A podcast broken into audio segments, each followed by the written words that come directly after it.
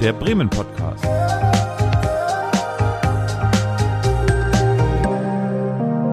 Aus dem Herzen der Hansestadt.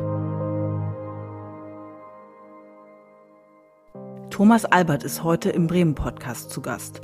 Wir sprechen mit dem Musikfest Bremen-Gründer und Intendanten über, wie soll es anders sein, Musik. Bis zum 10. September 2022 läuft das 33. Musikfest Bremen. Ein wichtiger Termin für alle klassikinteressierten Menschen.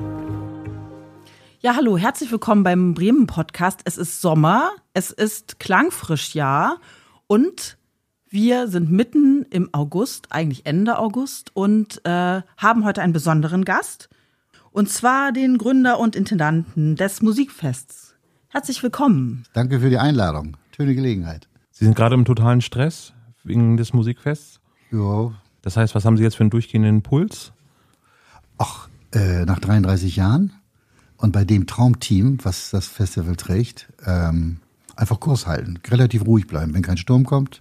Wir sind ja hier im Norden Wind und Sturm erprobt, mit Wind und Wetter und allem drum und dran. Also ich glaube, Schiff liegt gut im Wasser. 33 Jahre, das heißt das 33. Musikfest haben wir 2022. 1989 war die erste Ausgabe.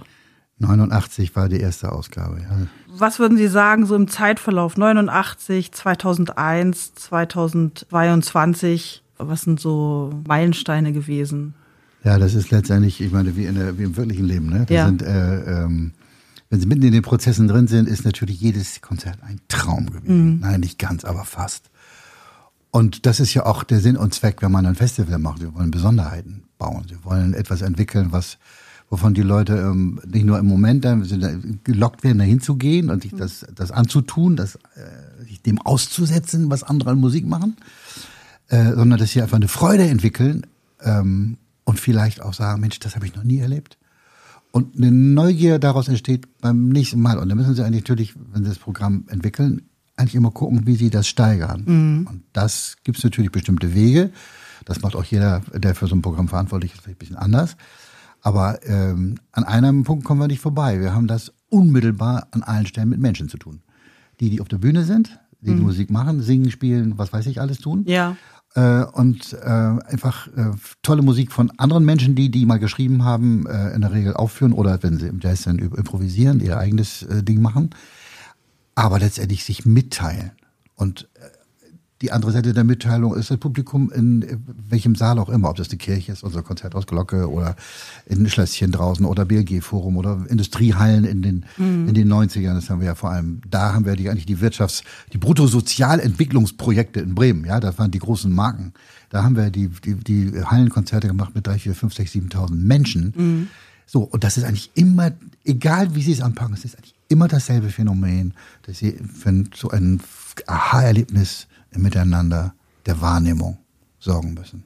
Das ist eigentlich das, was so als Highlight eigentlich dann auch bei jeder Veranstaltung irgendwie bleibt. Und da gibt es natürlich die Frage, würde ich gerne beantworten. Ja, ich habe das ja ganz konkret auf 2001 natürlich. Also 90er Jahre finde ich ja spannend, dass Sie sagen Industriehallen. Denn da haben Sie sich ja sozusagen an diese ganze Rave-Kultur angelehnt, die in Industriehallen Partys gemacht haben und gesagt, wir bringen die andere Musik auch eben in dieses industrielle Setting. Ne? Ich glaube, ich wusste gar nicht, was Rave war damals. Ja, aber dann egal, wir haben das letztendlich, wir hatten, der Weg ist ein anderer gewesen, glaube ich, ein bisschen. Wenn wir pro 2001 nochmal einhaken dürfen. Ja? Ich frage nur. 2001, mit der Gründung des Festivals ging es eigentlich gleich einher, wer finanziert. Mhm. Und beim Klamm immer, wissen wir, dann ab 1991 hatten wir das Modell Musikfest Bremen. Jedes Konzert wurde gefördert und getragen, gestützt, gesponsert, das war die neue Vokabel, von Unternehmen aus Bremen und Umgebung. Aber vor allem aus Bremen. Und da waren natürlich in Bremen, das wissen wir Bremer, glaube ich, alle, die von außen staunen manchmal noch, dass es da irgendwo, das Becksbier kommt doch aus Bremen und wo ist das Schild? Da steht alles mögliche andere an dem schönen Gebäude. Auf der linken Weserseite bei der kleinen Landbrauerei, wie wir immer so schön sagen, an das bremische Understatement. Nein, dass einfach die großen Firmen, Jakobs, Eduscho, Beck und Co., Kellogg's, alles war dabei, Lüssen und so weiter. Und in den Hallen, die in einer Regel für Produktion oder für Lagerungen haben, sehr oft übrigens auch in Hafengebieten. Mhm. Oder bei der Bremer Wolle wurde Blumenthal plötzlich dieser Platz entdeckt. Das ist ein spektakuläres Gelände. Und der Effekt war, die Leute, das wussten zum Teil gar nicht, wer dann, ob der Zubin Mehta, ich meine, das ist ein Weltstar, ist Dirigent, ja, ob der jetzt da für 6.000 Leuten ein Orchester in dieser Halle dirigiert, die wollten zum Eduscho-Konzert. Leute wissen heute gar nicht mehr, dass Eduscho gab oder was ist das? So. Also das war aber für das war die Blütezeit auch dieser großen Marken. Und das haben wir natürlich dann auch erweitert und daraus wurde dann auch, ehrlich gesagt, muss man auch sagen, in Ermangelung der Tatsache, dass die Glocke in einem wirklich schaurigen Zustand war, wo ich weiß noch, dass einer unserer damaligen Vorstände sagte, nahm mich zur Seite, ich habe Gäste aus Hamburg und aus München, guck dir mal die Glocke an, wie sieht die da vorne aus, so ramponiert. Ja, daraus wurde dann irgendwann auch die Renovierung der Glocke. Mhm. Und letztendlich ist das ein Impulsgeber gewesen, bloß in der Umbauzeit. Und dahin haben wir dann diese Konzerte in den Hallen gemacht. Und da muss man sich mal vorstellen, da war nachher 1998, 100 Jahre Geburtstag Deutsche Grammophongesellschaft, Riesensause. Andrea Bocelli, 7000 Leute in den sämtlichen Hallen an der Bürgerweide. Das waren spektakuläre Dinge. Und das ist natürlich nur möglich gewesen in dieser Mixtur von Medien, Fernsehspots, Markenentwicklung. Wir haben uns gegenseitig in einem unfassbaren Miteinander gestützt, gestärkt und den Standort unglaublich nach vorne gebracht. Wie wählen Sie denn solche Veranstaltungsorte aus? Gehen Sie da mit akustischen Werkzeugen hin oder ist es nur eine rein optische Sichtung? Ja, beides, ne? Also genau wie Sie sagen, es ist Auge und Ohr, ne? Wir müssen immer beide Sinne mitnehmen. Und bei diesen Hallen war es natürlich so, ich habe quer durch die Welt viele Konzerte selber gespielt und dann gehen sie in den Raum rein. Ach, da spielen wir heute, dann machen sie so. Ja, oder sowas. Im Studio ist es nass oder trocken. Ja, genau so. Einfach, genau so. Also in der Richtung so. Und dann hat man also, okay, dann klatscht man nochmal. Das ist schon ein Running Gag, wenn wir irgendwo neue Räume entdecken. Ja. Dann sagt unser technischer Leiter Patrick Leo, sagt, Thomas, mach dein Geräusch. Und dann läuft das schon irgendwie. Dann hat man eigentlich sehr schnell raus, was man tun müsste. Das hat man eigentlich in ein paar Minuten klar. Aber Sie sagen, was völlig richtig ist, das Auge ist auch dabei. Es muss auch von der Optik, es muss nicht schick sein, das muss funktionieren auf eine gewisse Art und Weise. Klar, das darf nicht hässlich sein und dreckig, ne, das wollen wir alle nicht. Aber es ist, kann den Industriehallen-Charme haben. Und wenn ich an die Konzerte denke in der Bremer Wolle, wir wissen nicht alle, dass das dann aus Neuseeland schon vor allem australische Schafswolle war. Ich glaube, mehr muss ich nicht sagen. Der Rest wäre was nicht für Ohr und Auge, sondern für die Nase. Im anderen Falle war das die Kaffeebohnen bei Jakobs, wenn man dann da reinkam. Also die frischen Kaffee, die Kaffeebohnen oder Kakaobohnen oder sowas, was man da dann mitbekam und so. Also das sind ambiente Charakteristika, die sind traumhaft gewesen. Und dann haben die Leute gemerkt, ja, wir waren zwar beim Eduscho-Konzert, aber es war eigentlich auch ganz toll, was die da gemacht haben. Ja, aber draußen geht ja auch, oder? Wir haben sogar, Sie werden lachen, wir haben Anfang der 90er sogar Open-Air-Konzerte gemacht auf dem Domshof. Und da waren dann 3.000, 4.000 Leute und irgendwann sagte, ich glaube, Wedemeyer war Bürgermeister, Klaus Wedemeyer sagte zu mir, meine Güte, kannst du nicht mal eine Fußbodenheizung einbauen hier? Da waren 13 Grad Ende August. Ne? Bremen konnte sowas ja auch schon mal liefern, war nicht nur Hitzewellen. Ja. Und dann war das eine kalte Angelegenheit, aber wir haben tolle Geschichten, das waren in der Regel auch TV-Live-Übertragungen, Dreisat und so weiter, das ging dann auch über den Äther, also für den Standort. Dann eben auch der schöne Platz, Domshof, schön illuminiert, alles das war eine sehr stimmungsvolle Geschichte. Wie stelle ich mir das jetzt vor? Sie machen so Ihr Geräusch und stellen dann fest, das ist hier ein absolut akustisches Phänomen. Gibt es da einen Ort, der Sie überrascht hat, weil der eben ganz besonders toll klingt für die jeweiligen Künstler? Also abgesehen jetzt von der Glocke, wo man jetzt natürlich mit Augen zusagen kann, dass es eine super Location ist für jegliche Konzerte. Nein, die Glocke ist ein absoluter Sonderfall. Es ist einer der Schützensäle der Welt. Das sage ich jetzt nicht als Bremer und Musiker, sondern das muss man einfach sagen. Das ist Sie haben das eben völlig richtig gesagt, das ist für die jeweilige Musik. Die Glocke hat auch für bestimmte Besetzungen, es ist ein Traum, wenn es zu laut wird oder wenn Sie mit Elektronik da reingehen, dann wird es ein bisschen mit den Reflexionen ein bisschen kompliziert. Aber dafür gibt es ja auch andere Spielstätten in Bremen. Die Glocke ist sozusagen eher das wirklich klassisch, jetzt auch nicht nur auf die klassische Musik bezogen, aber ein wunderschön ausgewogenes, ausbalanciertes Konzerthaus, großer, kleiner Saal auch. Und in die anderen Fällen, da muss man genau wissen, was man da machen will. Das sagten sie eben auch. Das fände ich, vielen Dank nochmal, dass ihr das, weil das verkennt man oft. Man denkt auch, ich habe einen Raum, dann mache ich das. Wird ja schon zurechtgebogen. Ist nicht der Fall, geht nicht immer. Man muss einfach genau wissen, was man da tut. Und ich weiß noch genau, wir hatten ein Konzert, auch ein Hallenkonzert, Aircraft Services Limited in Lemwerder. Das war auf der linken Weserseite, böse, böse Niedersachsen. Es gab auch damals Ärger mit der bremischen Politik. Lemwerder ist ja niedersächsische Seite und nicht Bundesland Bremen. Eine wunderschöne Halle, da wurden Flugzeuge repariert und zum Teil auch umgebaut. Und wir nutzten die und haben dann natürlich auch so einen Flieger da drin stehen lassen. Und ich weiß noch, kein geringerer als Sir Simon Rattle, einer der führenden großen Dirigenten dieser Welt, kam mit seinem City of Birmingham Symphony Orchestra, weil der aus diesem Industriestadt aus Birmingham wirklich was Unglaubliches entwickelt hat. Das hatte ich auch so ein bisschen als Prototyp für Bremen gedacht. Guck mal, ne?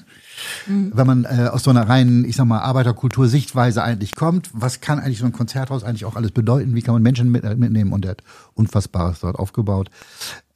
Simon kam also rein in diese Halle, blieb da stehen, sah den Flieger, klatschte in die Hände, mein Geräusch sozusagen, klatschte in die Hände und sagte, wow, what's this?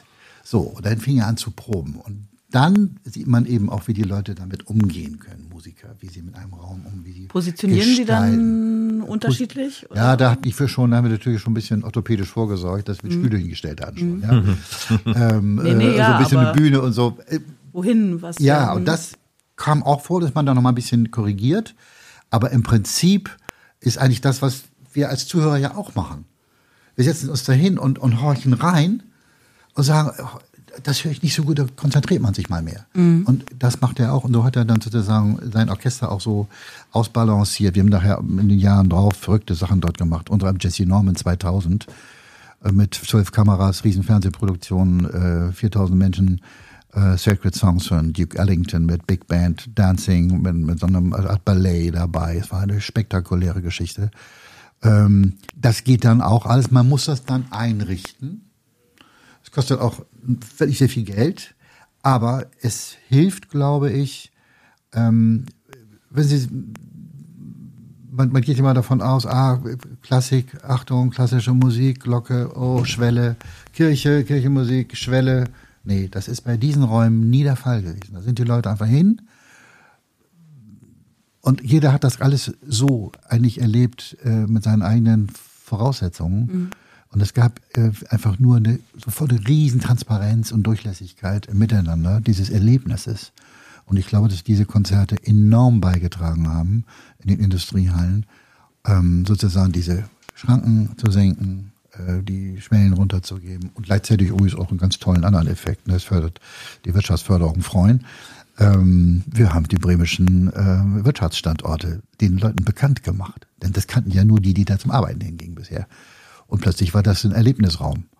Und dann waren diese Konzerte natürlich gebongt.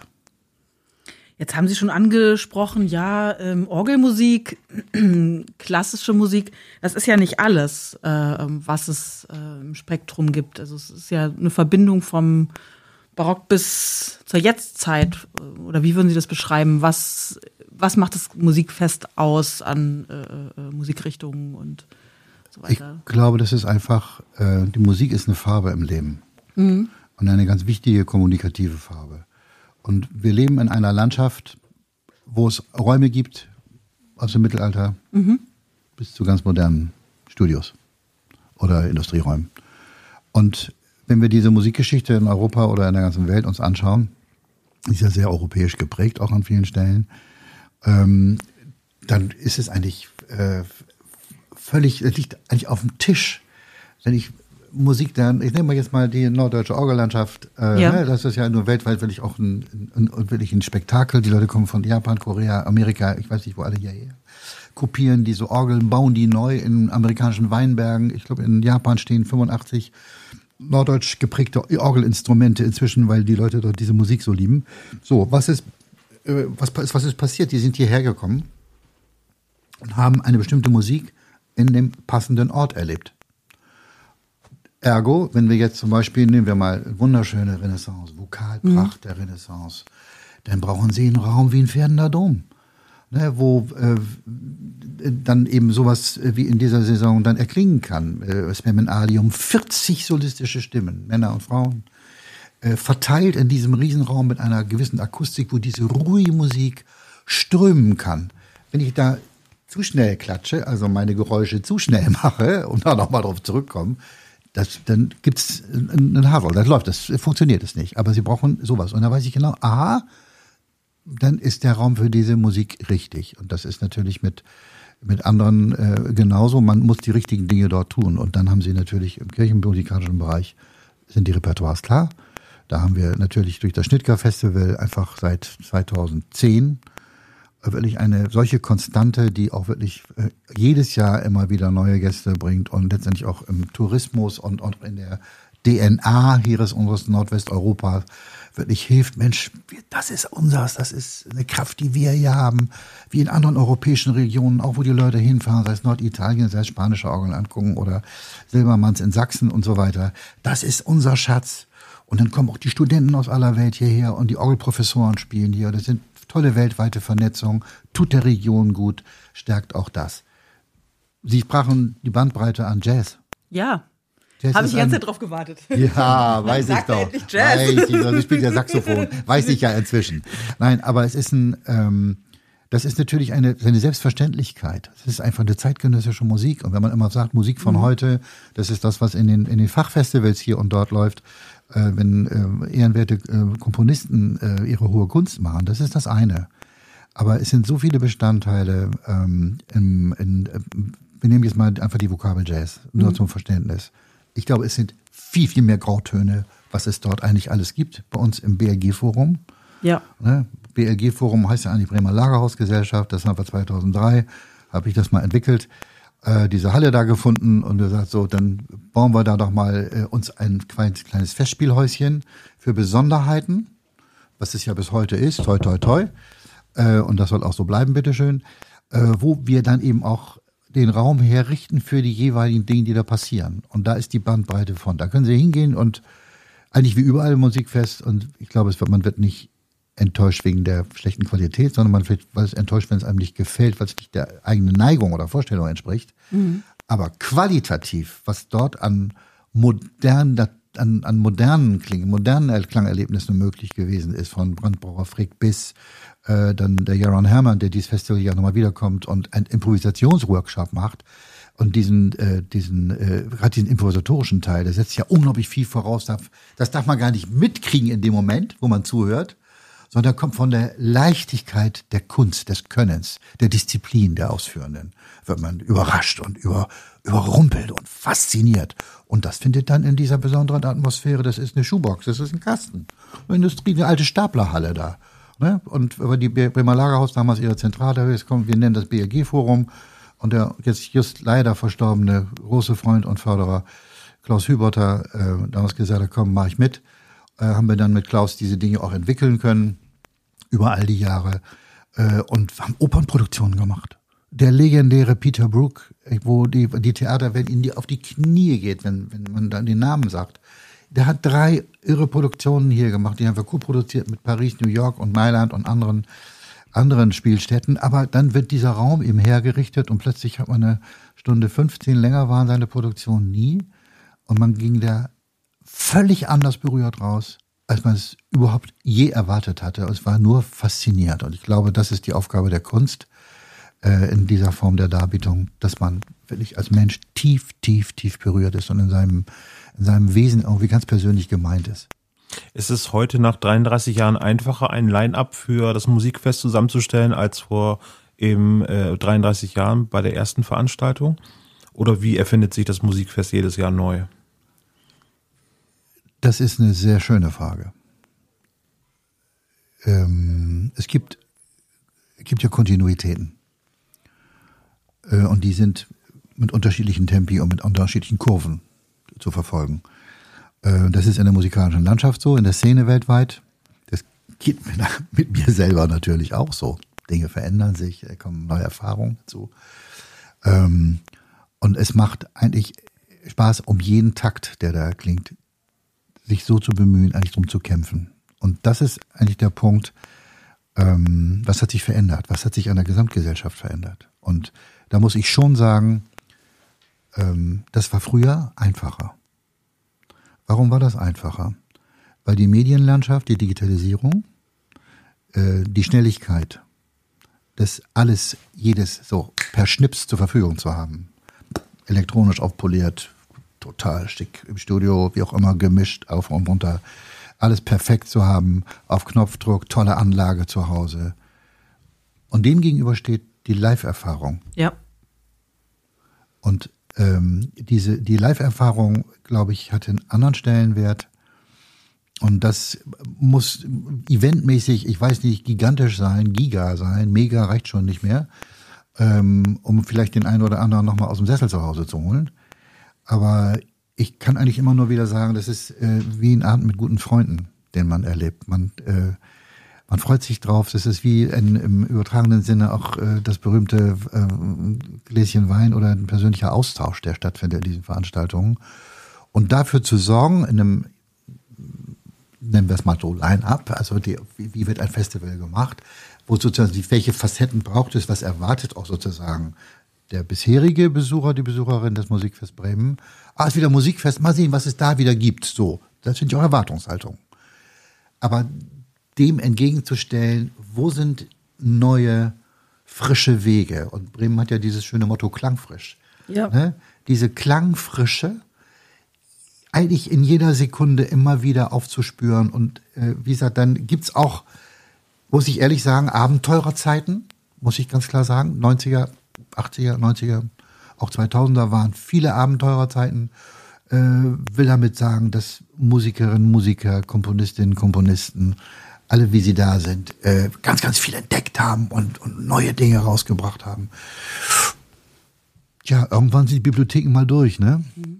Haben Sie denn auch mal erlebt, dass, oder gibt es so Fälle, bei denen das Musikfest dafür gesorgt hat, dass Leute wirklich richtig in der Öffentlichkeit entdeckt worden sind? Ja, natürlich, na klar. Was würden Sie sich da auf die Fahne schreiben? Naja, also auf die Fahne schreiben, das sind immer Teamsachen, aber es sind, also auch mit den Künstlern und den Managements dann, die muss man ja auch noch da mitnehmen, ne? Aber jemand wie Fazıl Say zum Beispiel, nicht, wo dann auch sozusagen noch dieses Crossing Culture dazu kommt. Nicht? Sozusagen, der als türkischstämmiger Musiker, Pianist, auch in diesen Klängen groß geworden, in seinen Kompositionen, aber auch in seiner musikalischen Auffassung natürlich, klassisch abendländisch ausgebildet ist, unter anderem Musikhochschule Düsseldorf und viel in Deutschland, in Zentraleuropa gastiert hat, aber als Komponist einfach völlig andere Farben zusammenbringt. Und wir haben das große Glück, das mit Fazıl haben wir schon zum Musikfestpreisträger dann gemacht, weil er einfach wirklich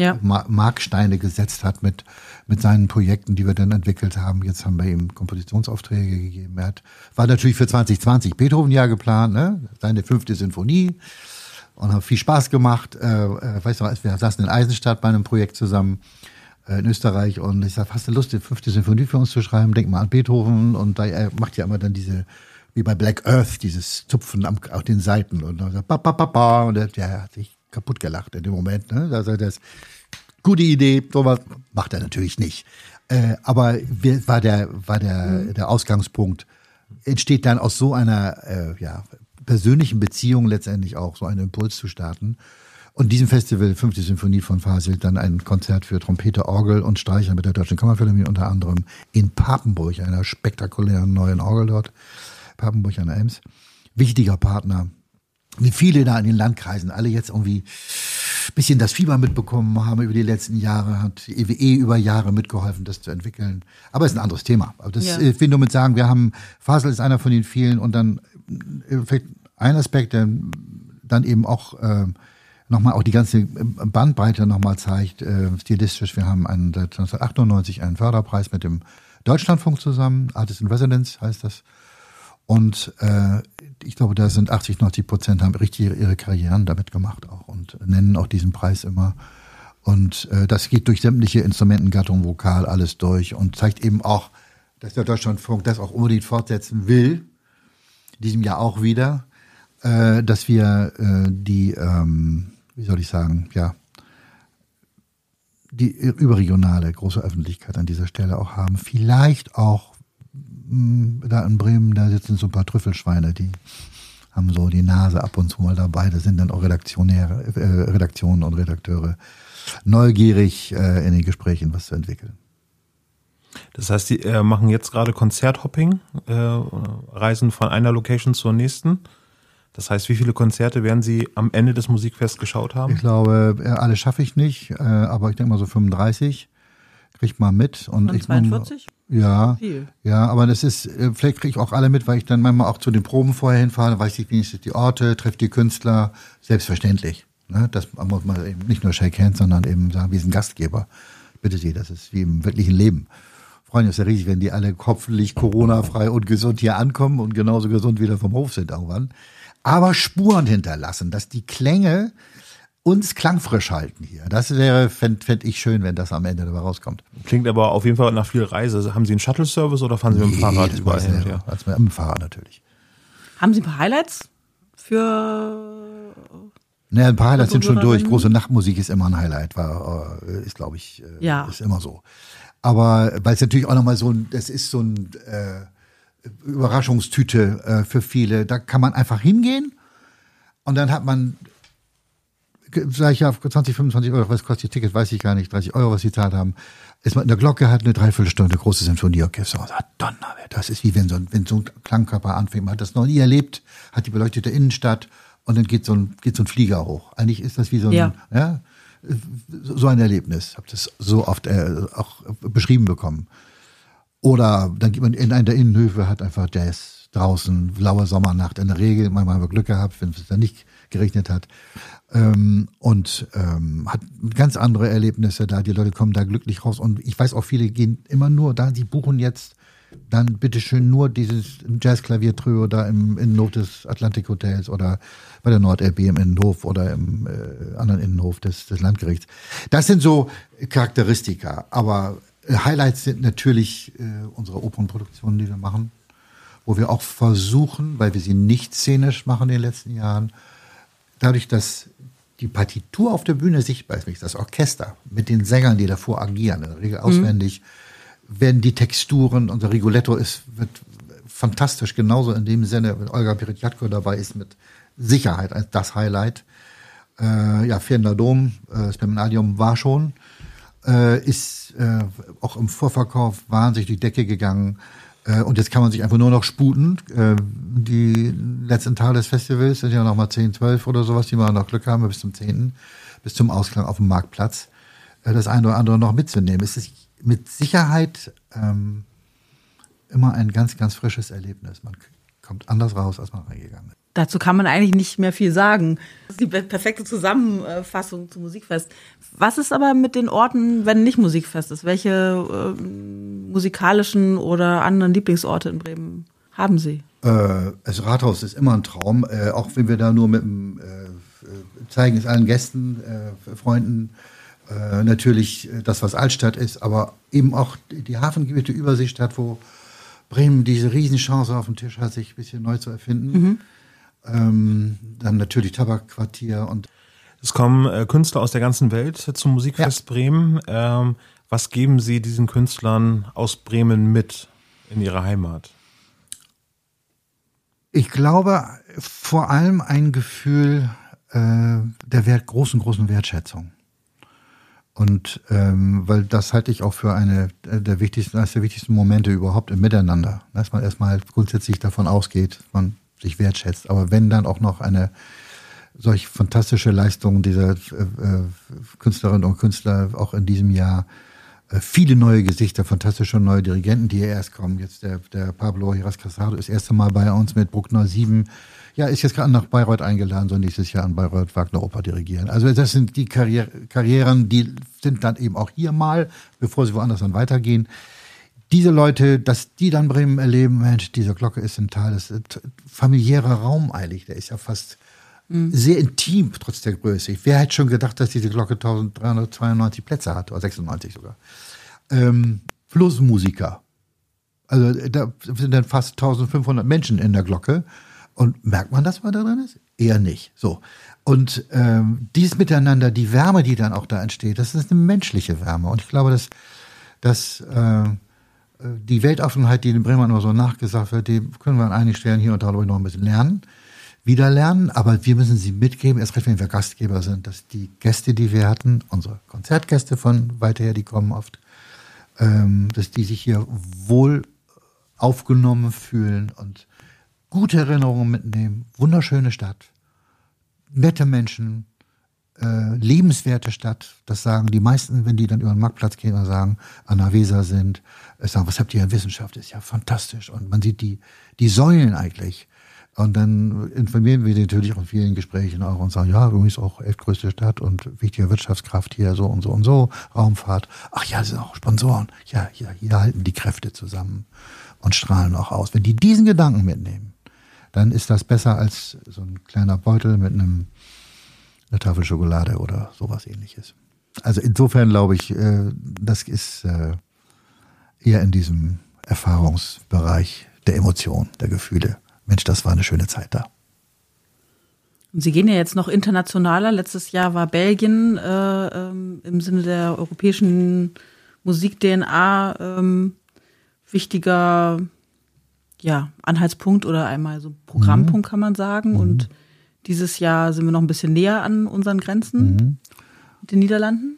Das ist das ist eigentlich das in einem anderen Maßstab, das, was wir mit dem Umland machen. Das Umland ist immer so ein bisschen despektierlich. Bei unseren nordwestlichen Nachbarn. Stefan Weid hat irgendwann mal zu Börnsen gesagt, lieber Präsident, denkt dran, ich habe nur einen Nachbarn. So. Das zum Thema Niedersachsen und Bremen. Und wenn man jetzt einfach den Radius einfach weiterschlägt, und das erleben wir und da bin ich eben auch Musiker gereist, immer in internationalen Ensembles, Orchestern, solistisch.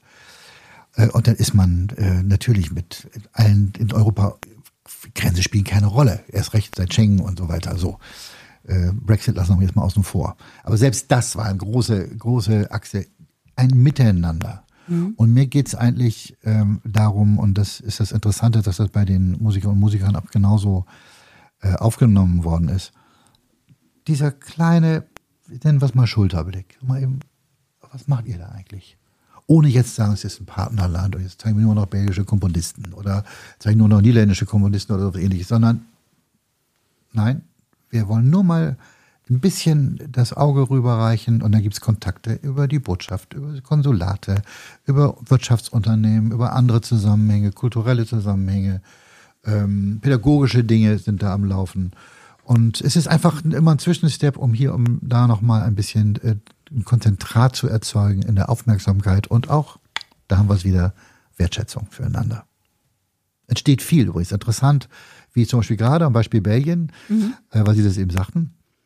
Belgien ist ein besonderer Fall, hat ja sozusagen die Holding ist Belgien, dann kommt der Botschafter, der für alles zuständig ist. Da gibt es aber die beiden Bereiche Flandern und Wallonie. Und die haben sogar noch diesen kleinen Wurmfortsatz da an der deutsch-holländisch-belgischen Grenze mit dabei. Der ist ein bisschen deutschsprachig, also gehört auch noch mit dazu. Also kommen dann eigentlich drei hochgestellte Herrschaften und vertreten ihr Land mit einer Selbstverständlichkeit und dann stellt man auch ganz schnell fest, dass diese hanseatischen Wurzeln, ne, nehmen wir mal die ganzen Stadtarchitekturen von Brügge, Antwerpen und wie sie alle heißen, das ist ja so ein bisschen wie in Bremen auch. Ne? Also viele Ähnlichkeiten und dass der gute Rotwein über Belgien und Brügge in Bremen angeliefert wurde, das sind dann die Standardgeschichten, die erzählt werden. Und plötzlich müssen wir nicht über Tourismus und Klöppeln in Belgien reden, sondern es ist einfach, eigentlich sind wir doch ein bisschen Verwandte. Und wo sind sprachliche Ähnlichkeiten? Was ist bei euch so? Und es gibt Austausch und es gab Gespräche auf unterschiedlichsten Ebenen. Und daraus sind jetzt auch, das ist auch das Schöne dann aus der Wertschätzung dieses Jahres und der Vorbereitung und der Nachbereitung Partnerschaften entstanden, dass man uns für die Künstler, die aus diesem Land in diesem Jahr dabei sind, aus Belgien, ich bin jetzt nochmal bei 2021, eine andere Förderung erfahren. Und wir denken über zukünftige Projekte nach. Und so ist es mit den Niederländern auch. Und das sind auch nur Zwischensteps, weil mit den Holländern haben wir viel, viel zu tun gehabt über all die Jahre. Und setzen das dann auch im nächsten Jahr schon fort, die Planungen laufen. Aber es ist einfach mal dieses kurze Innehalten, Stopp. Wir gucken mal eben über die Grenze und nebeneinander anders war. Und darum haben wir dann die Lucie Horsch, fantastische Blockflötistin deutsch-holländischer Herkunft, die spielt dann im Museumsdorf in Cloppenburg. Und da kann man nur sagen, geht mal hin. Und die macht Crossover. Ne, die ist dann mit einer kleinen Jazz-Kombo, macht ein bisschen was Klassisches und so weiter, aber mit einer Blockflöte. Jedes Kind spielt dieses Instrument. Also los, Lucie Horsch, nimmt man auch noch ein bisschen Holland mit. Ich bin ja gespannt, ob wann dann Frankreich dran ist. Sie unterrichten ja auch in Frankreich. Ich weiß nicht, ob Sie das noch machen. Nee, ich habe früher viel Unterricht. Ja, Straßburg für Unterricht. Ein Jahr, eine Abteilung aufgezogen damals und dann Paris viel gemacht. Aber es ist ein bisschen zweite Heimat, gebe ich zu. Aber es ist eine andere Welt. So, wenn wir schon sagen, also auf der anderen Seite der Weser ist es ein bisschen anders. Wenn Sie dann auf der anderen Seite vom Rhein gucken, das wissen wir doch alle, ne? Das ist eine andere Lebensart, ist ein völlig anderer Kulturraum und da geht man auch anders mit Musik um. Und das hat eigentlich fast von Anfang an, hat das eigentlich immer, das gebe ich zu, quasi dauerroten Faden in der deutsch-französischen Beziehung gegeben, weil meine Generation ist auch groß geworden mit diesem großen Wort von de Gaulle und Adenauer. Die müssen die junge Generation zusammenbringen. Und ich glaube, wenn wir das wieder beleben, ich kenne auch viele deutsch-französische Jugendorganisationen, wir kennen es aus anderen Ländern, die Partnerschaften hier auch. Ich glaube, keine Schule hatte nicht irgendwo Partnerschulen irgendwo in Europa, um diese entsetzlichen Wunden des Dritten Reichs irgendwo zu heilen. Wenn wir nicht miteinander sprechen, miteinander Erlebnisse haben und nicht nur einfach dahin reisen und sagen, okay, in Frankreich die Fritten sind besonders gut da oder in Belgien. Nein, das sind andere Dinge. Ich glaube, das ist auch einfach eine große Brücke, nicht nur die Welt nach Bremen zu holen, sondern sozusagen auch in eine Wechselwirkung zu erzeugen. Und dazu sind diese Partnerschaftsbetrachtungen und Frankreich ist, ich sag mal, in Sicht. Okay? Gut, ja, die dürfen ja nicht so viel verraten, aber ist zumindest in Sicht. Das Partnerland ist immer ganz geheim. Jetzt sollte ich nicht die Frage stellen, was denn so Musikfest 34 für ein Themenjahr ist. Ne? Aber wenn es dann ist, dann kann ich sagen, ich habe es immer gewusst. ja, warum nicht? Ihr habt es zuerst gehört, ne? Genau. Ja. Sind Sie schon in der Planung für das Musikfest 34 durchgestartet? Oder? Nein, 34 noch nicht. Das ist gut. Nein. Das heißt, Sie machen nach diesem Musikfest erstmal Urlaub hier in Bremen, ja, oder? Wenn wir dazu kommen, wie ist denn eine Regel? Wie heißt das immer so schön? Vor dem Festival ist nach dem Festival umgekehrt? Nach dem Festival. Genau, so nach dem Festival. Das ist klar. Ich meine, wir sind jetzt schon 23, 24, 25 wichtige Projekte am Einkreisen und sichern. Das ist einfach der normale Ablauf. Und dadurch eben, dass ich sagte es vorhin, also das alles sehr viel schneller ist. Muss man auch sehr viel früher mit dem Generieren von Besonderheiten beginnen und diese Prozesse anschieben. 23 ist, 50-60% des Programms ist, glaube ich, schon klar, das muss auch so sein. Und 24-25, wenn es um Kompositionsaufträge, Opern, Koproduktion und ähnliche Dinge geht, sowieso. Und wenn sie dann eben, und da sind wir dann eben natürlich bei dem Thema, wo sind die Big Names? Die sind erst recht natürlich dann von ihren Agenturen schon verheizt ausgebucht, ich weiß nicht wo. Da muss man dann auch sehr früh dabei sein und auch sagen, ja, was wollen wir denn? Und wenn man dann sozusagen nur noch Ware aus dem Regal bekommt, ist es auch nicht so schön. Also das ist, glaube ich, wir sind ja immer noch eine kreative Geschichte. 3 Wochen machen wir jedes Jahr ein neues Programm. Wir kochen neu. Das ist wie immer wieder neu entwerfen. Und das ist eigentlich das Schöne daran. Mir ist aufgefallen, in den letzten Interviews, auch aus dem letzten Jahr, dass eben gerade Sie gesagt haben, dass Sie sitzen praktisch bei der Glocke, neben der Glocke ist das Musikfestbüro oder in der Glocke kann man fast so sagen, Die Gebäude gehen ja irgendwie so ineinander über.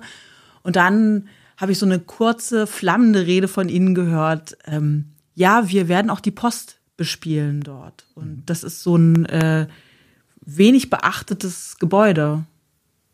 Wie sind Sie drauf gekommen? Das ist eine ganz einfache Geschichte. Wie Sie schon eben so schön sagen, wir sitzen da, gucken mal auf diese Post.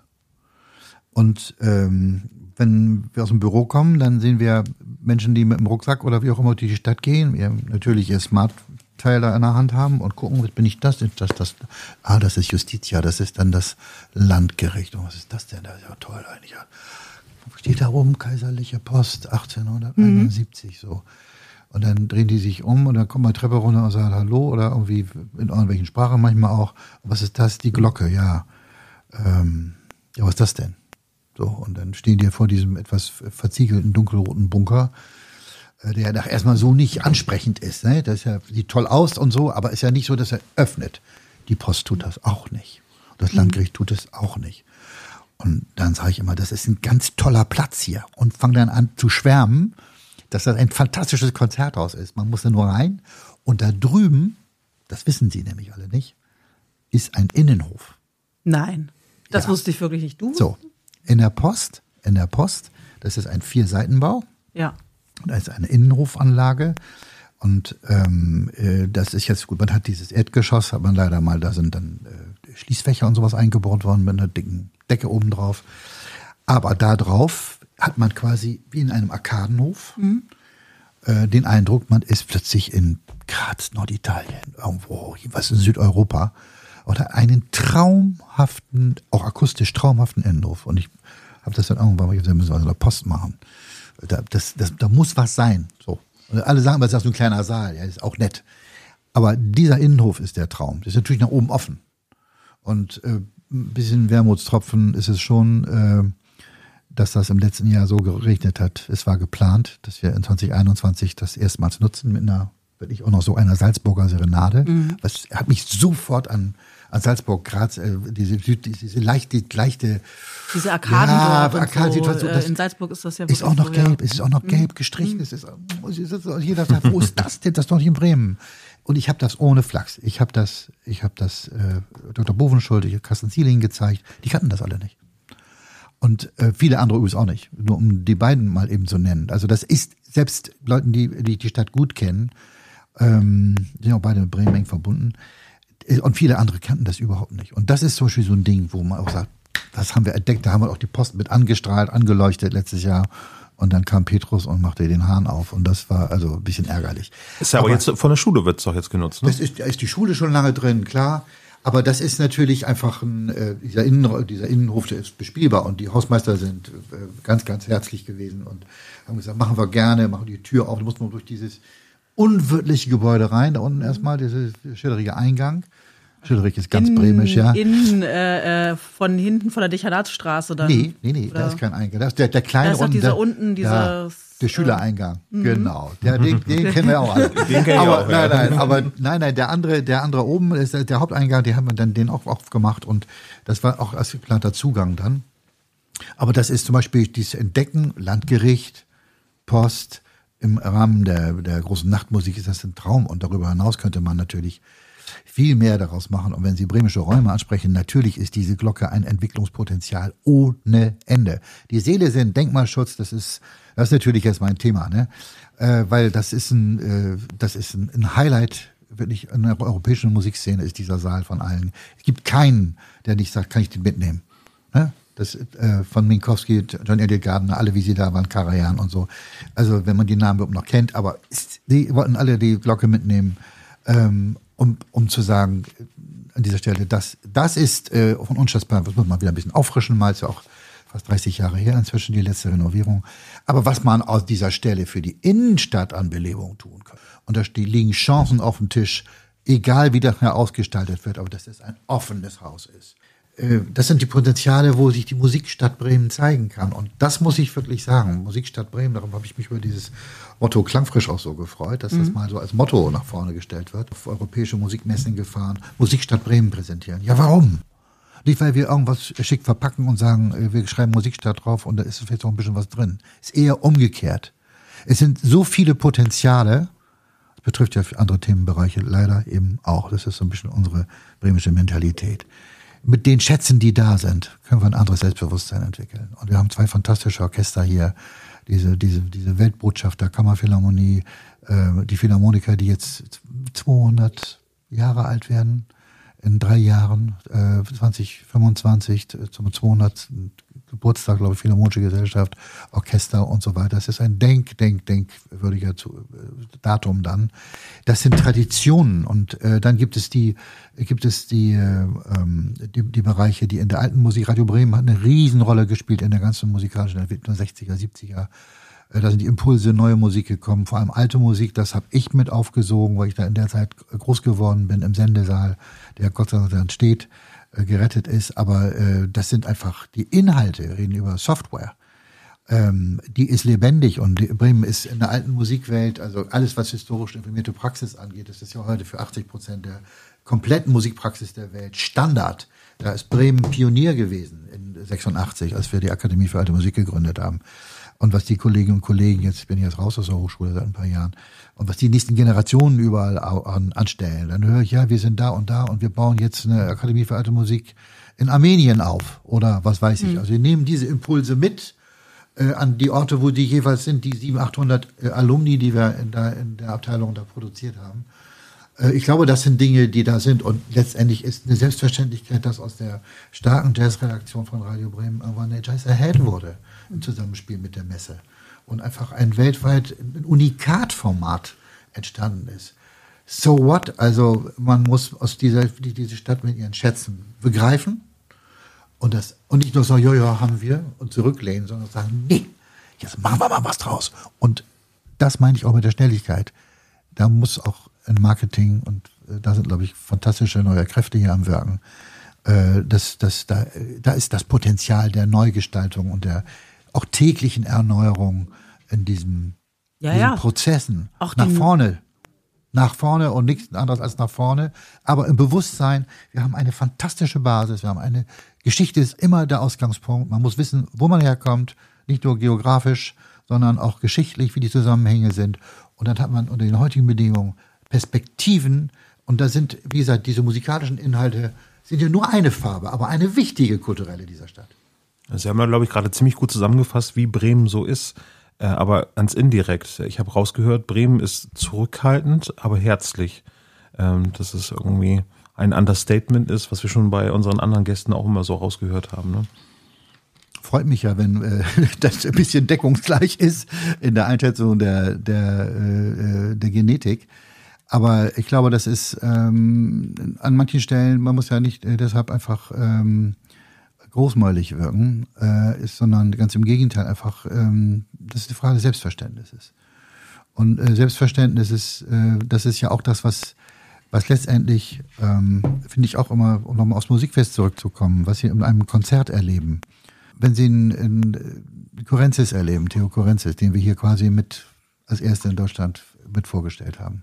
Können Sie mal beschreiben, wie Teodor Currentzis aussieht? Denn wenn man sich einen Dirigenten vorstellt, oder ich kann es auch machen, wenn man sich einen Dirigenten, der sich auf was Mozart, Beethoven spezialisiert hat, der eine Geschichte hat mit einem eigenen Orchester, was dann er ist Grieche und dann ist er in Sibirien. Perm, Ural, ja. Im Ural hat er dann, alle müssen mitkommen, das Orchester, entweder du ziehst damit raus oder nicht, dann darfst du mit mir arbeiten.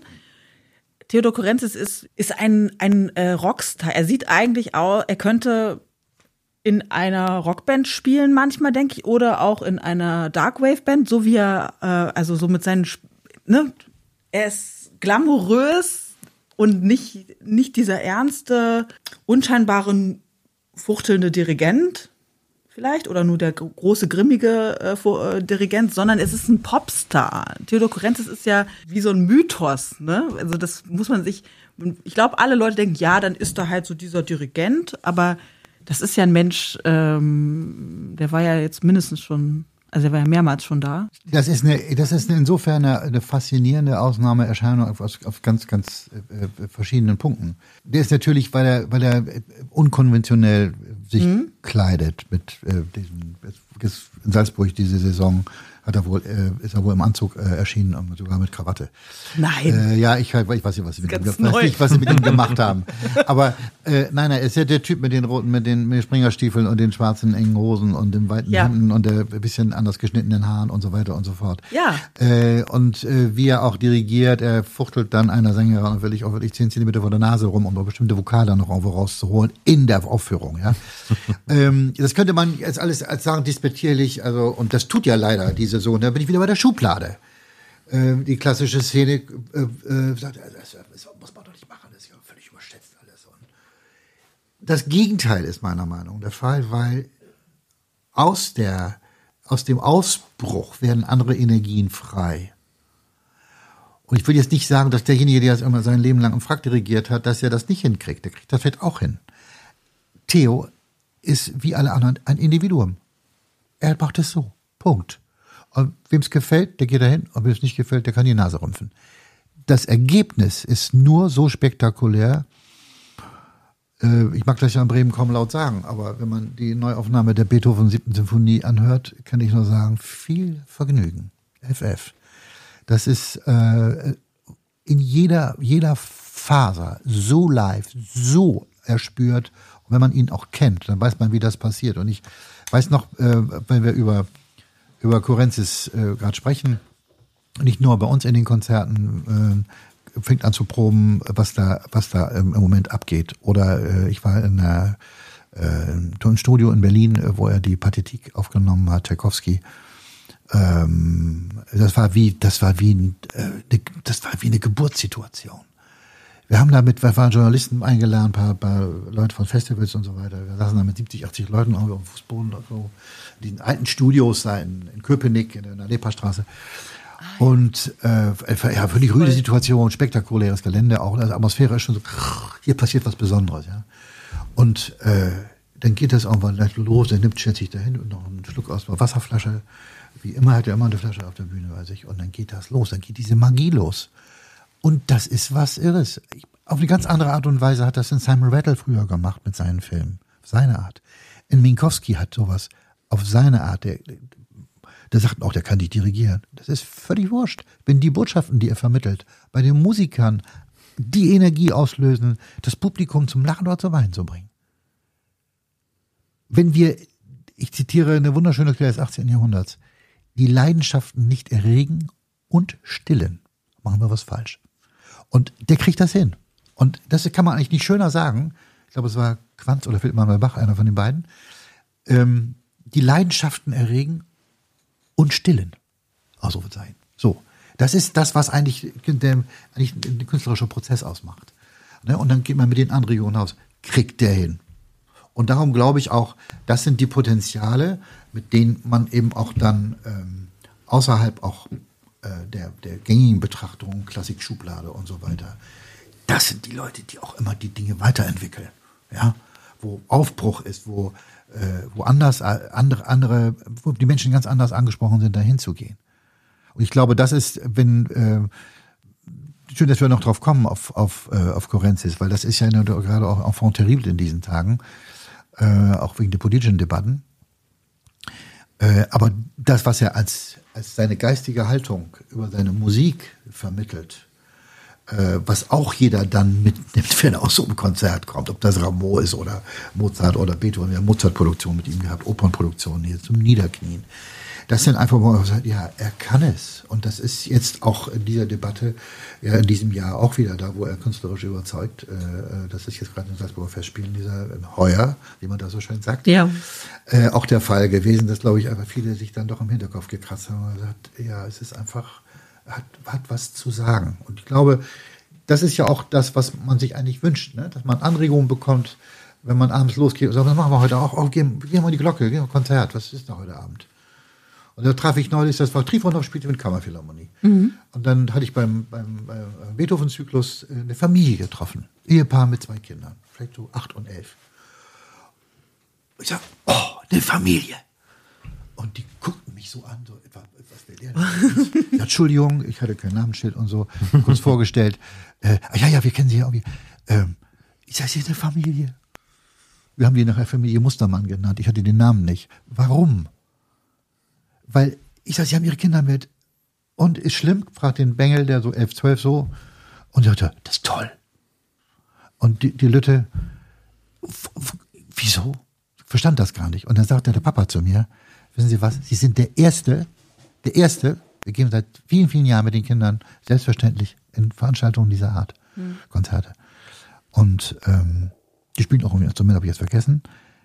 Aber Sie sind der Erste, der uns positiv drauf anspricht. Das kann doch nicht angehen. Wenn wir die Familien nicht mitnehmen und sagen, komm, wir gehen jetzt mal alle los. So, wie wir jetzt hier sitzen. Wir haben Spaß dran, wir gehen jetzt mal los. Wir nehmen die Kinder mit, wie selbstverständlich, wie ins Schwimmbad gehen, zum Bäcker gehen. Das gehört zum Leben. Wenn das nicht das Selbstverständnis wäre, wir brauchen keine Programme und alles, das können die alle gerne machen. Aber ich glaube, entscheidend ist, dieses Selbstverständnis haben. Und dann erleben die einen Trifonov. Ja, Trifonov der da oben mit dieser unfassbaren Disziplin der russischen Ausbildung kommt. Gymnasien, Konservatorium und so weiter. Also die können mit 11, 12 eigentlich alles. Technisch so, ja. Aber dann geht es natürlich um die menschliche Reife und wie der mit Humanismus unterwegs ist. Ähnlich wie Currentzis, ganz anders. Aber in einer Intensität zwischen Amerika und Moskau lebt.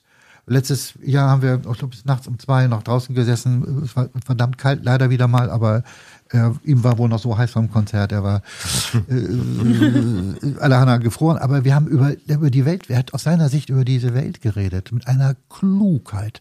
Die Disziplin, die die Leute zu dieser Meisterschaft bringen, schaffen genau eine Selbstsicherheit aus einem Selbstverständnis heraus. Und das ist meine kleine Kurve gewesen zu Bremen. Selbstvertrauen. Vertrauen wir uns doch mal auf das, was wir können, was da ist und was wir alles nicht können, können wir lernen. Und dazu stehen laut dieser Welt ja nun wirklich alle Türen und Tore auf. Also wir treffen uns auf Musikfest, würde ich sagen. Finde ich eine ganz gute Idee. Das machen wir jetzt. Wir können auch mal gucken, welche Programme noch laufen und dann. Ja. Wir packen die mal in die Shownotes, ne, die Programmpunkte, die noch anstehen. Beziehungsweise verweisen wir auf die Musikfest Bremen-Seite. Ja. Und da kann sich der Hörer dann informieren oder die Hörerinnen vielmehr.